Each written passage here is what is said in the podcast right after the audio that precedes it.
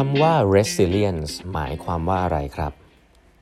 สวัสดีครับ ท่านผู้ฟังทุกท่านยินดีต้อนรับเข้าสู่แปมทัดครึ่งพอดแคสต์สาระดีๆสำหรับคนทำงานที่ไม่ค่อยมีเวลาเช่นคุณครับ อยู่กับผมต้องกวีวุฒิเจ้าของเพจแปมทัดครึ่งครับครั้งนี้เป็น EP ที่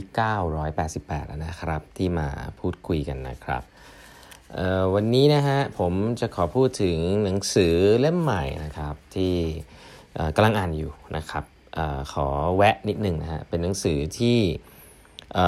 โด่งดังนะครับที่ต่างประเทศนะครับ คนเขียนคือดรทาวเบนชาฮานะครับก็จริงๆเป็นอาจารย์สอนเรื่องความสุขนะฮะอาจารย์สอนเรื่องความสุข happiness นะฮะที่ Harvard นะครับจริงๆเขามีหนังสือที่โด่งดังเล่มหนึ่งออกมานานมากแล้วนะครับแล้วเขาก็สอนวิชานี้มานานแล้ว ทีนี้เขาเพิ่งออกหนังสือเล่มใหม่มาครับชื่อว่า happier no matter what นะฮะ ก็ออกมาเป็นช่วงที่โควิดเนี่ยแหละครับก็คงออกมาแนะนำคนนะว่าทำยังไงให้มันมีความสุขนะอะไรแบบนี้แล้วกันแต่ว่าผมผมต้องเรียนอย่างนี้ครับว่าจริงๆผมส่วนตัวก็ไม่ได้ไม่ได้เป็นบิ๊กแฟนของหนังสือแนวแบบ หนังสือฝรั่งที่พูดเรื่องความสุขแล้วกันเอาแบบนี้แล้วกัน เพราะว่าจริง ๆ อ่านหนังสือธุรกิจนะเนาะหนังสือเรื่องความสุขเนี่ยจริง ๆ แล้วหนังสือที่เกี่ยวกับพวกพุทธศาสนา หรือว่าเกี่ยวกับแนว เซนเซนหน่อยอะแนวเอเชียหน่อยอะผมจะชอบมากกว่าเนาะเพราะมันมันรีเลทได้ง่ายกว่า ของฝรั่งเนี่ยจะพยายามไปคบคิดมันเยอะ แต่ว่าฝรั่งเนี่ยเขามีเรียนรู้เรื่องพวกนี้จากเราเยอะนะครับ แต่ว่าเขาเอามาสื่อสารได้ค่อนข้างค่อนข้างดีนะหนังสือฝรั่งเนี่ยเป็นหนังสือที่ส่วนใหญ่เราอ่านง่ายกว่าหนังสือของคนเอเชียเขียนนะอันนี้อันนี้จากประสบการณ์นะครับก็เลยเอามารีวิวให้ดูนิดหนึ่งกันก็เลยสนใจนะครับเพราะว่าดรทาเบนชาฮาก็ไม่ได้เขียนบ่อยนะครับเพราะก็เป็นคนดังที่เขียนเรื่องนี้ก็เลยเอามาเล่าให้ฟังหนังสือเล่มนี้เนี่ยจริง เริ่มต้นเขาพูดเรื่องอยู่คำอยู่สองคำครับวันนี้ผมเอาคำสองคำมาแตะซึ่งมันลิงก์กับเรื่องธุรกิจด้วยนะ คือคำแรกคือคำว่า resilience นะครับ คือ resilience เนี่ยจริง ๆ แล้วเป็นเป็นคำศัพท์ที่ผมต้องบอกว่าในหลาย ๆ ธุรกิจนะครับพวก consult เจ้าใหญ่ๆเนี่ยจะชอบใช้คำนี้นะเพราะว่าตอนแรกๆเนี่ยเอามาเอามาพูดมันอาจจะดูเท่ดีอะ่ะเออแม่งแบบมันเป็นแบบคำแบบหล่อๆอะไรเงี้ย แต่ resilience เนี่ยจริงๆ เป็นคำศัพท์ที่ใช้ในเชิงธุรกิจพอสมควรนะครับก็มันจะพูดถึงบริษัทตอนช่วงที่มีวิกฤตนะครับอาจจะมีตลาด collapse อะไรอย่างเงี้ยก็จะเป็นคำศัพท์ที่ใช้ในการที่ว่าเฮ้ยแล้วบริษัทจะทนอยู่ได้ไหมจะกลับมาได้ไหมนะฮะเขาก็เรียกว่าการ test resiliency นะครับ resilience เนี่ยมันคือความสามารถในการที่จะกลับมาใหม่ได้เอางี้ละกันนะครับซึ่งถ้าเป็นในเชิงธุรกิจเนี่ยเขาก็จะเป็นการ test cash flow กันอะไรอย่างเงี้ยกันเนาะแต่ถ้าพูดถึงในเชิงของบุคคลนะครับ resilience เนี่ย ก็แปลง่ายๆครับ resilience เนี่ยเป็น engineering term นะ คือความสามารถของสสารนะครับ ที่สามารถที่จะโดนกระทำแล้วก็กลับสู่ original form ได้นะฮะอย่างรวดเร็วนะครับก็ถ้ามันสามารถกลับสู่ original form ได้แบบดี แบบไม่มีรอยช้ำเลยเนี่ยแบบฟองน้ำอะไรเงี้ยก็ถือว่ามี resilience ที่ค่อนข้างดีนะแต่ถ้าเป็นไม้อย่างเงี้ยฮะโดนโดนเคาะไปป้างหายไปเลยอะไรเงี้ยคือโดนเป็นรอยก็เป็นรอยไปเลย แบบนี้ก็เรียกว่า resilience ไม่ดี เอาแบบนี้ก่อนนะครับเพราะฉะนั้นผมแค่เล่าให้ฟังว่า concept ของ resilience เนี่ยมีความสำคัญมากกับกับความสุขของคนนะครับแล้วก็เดี๋ยวจะเล่าให้ฟังในรายละเอียดต่อไปแล้วกัน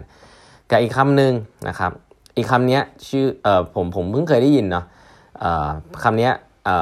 อ่านว่า anti fragile นะครับ fragile เนี่ยหลายๆคนอาจจะรู้จัก fragile แปลว่าเปราะบางนะครับ anti fragile ก็คือไม่เปราะบางนะครับต่อต้านการเปราะบางคำว่า anti fragile เนี่ยเป็น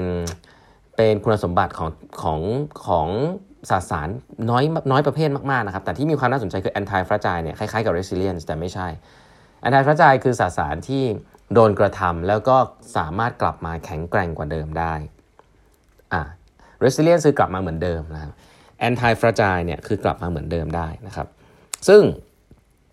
อาจจะเคยได้ยินเนาะตอนนี้เรื่องความสุขยังไง อาจจะเคยได้ยินนะฮะว่า uh, whatever does not kill me makes me stronger นะครับคำศัพท์พวกนี้ที่เคยเห็นในโค้ดเนี่ยครับมันจะลิงก์กับเรื่องนี้เลยครับว่า อะไรก็ตามเนี่ยที่คุณเคยล้มเหลวหรือ fail นะฮะคุณถ้าคุณเป็นคนที่สร้างความ anti fragile ได้ คุณกลับมาแข็งแกร่งกว่าเดิมแน่นอน สิ่งที่น่าสนใจก็คือว่ามนุษย์ส่วนใหญ่เนี่ย เป็นแบบนี้อยู่แล้วนะครับ คือเราเนี่ยถ้าเราโดนกระทำเรื่องอะไรบางอย่างเนี่ยแล้วเราไม่ตายเราเรียนรู้จากมันเนี่ย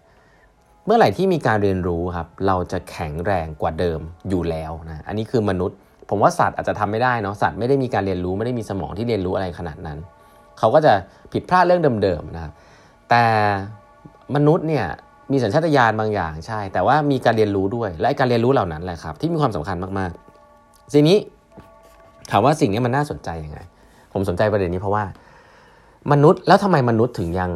ไม่ในเมื่อเกิดมาเพื่อที่จะถ้าล้มเหลวแล้วเรียนรู้กับมันเนี่ยก็สามารถจะไปต่อได้ แล้วทำไมมันถึง stuck บางคน stuck แล้วก็มีความ depress มีความหดหู่มีความกลัวอยู่เยอะ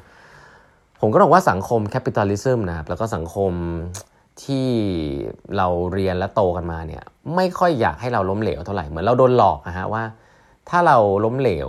ถ้าเราทำอะไรที่มัน กระทำกับตัวเองมากเกินไปเนี่ยเราจะแย่เราจะไม่ work นะครับเราจะตายไปเลย เราจะไม่มีโอกาสที่2นะแต่โลกอีกโลกหนึ่งของคนที่เป็นองค์ประกอบหรือคนที่ลงมือทำเยอะๆเนี่ยกลับไม่เชื่อแบบนั้นนะครับนั่นคือสาเหตุว่าทำไมคนที่เป็นองค์ประกอบหลายๆครั้งเนี่ยเรียนไม่เก่งนะเพราะว่าคนเรียนเก่งเนี่ยคือคนที่ไม่ได้เชื่อเรื่องการล้มล้มเหลวแล้วได้รับการเรียนรู้ คือไม่ได้เชื่อเรื่อง anti fragile นะครับคนที่เรียนเก่งส่วนใหญ่จะเชื่อเรื่องการ เติบโตเป็นลีเนียนะครับแต่ว่าไม่ได้มีหลุมมีบ่ออะไรที่ทำให้เราเติบโตแบบ exponential จากจากความล้มเหลวแต่หนังสือเล่มนี้ก็บอกว่ามนุษย์เป็นแบบนั้นนะครับ anti fragile โดยโดยเบสิกแล้วนะ แต่ว่าถ้าเราโดนสังคมหล่อหลอมว่า เฮ้ย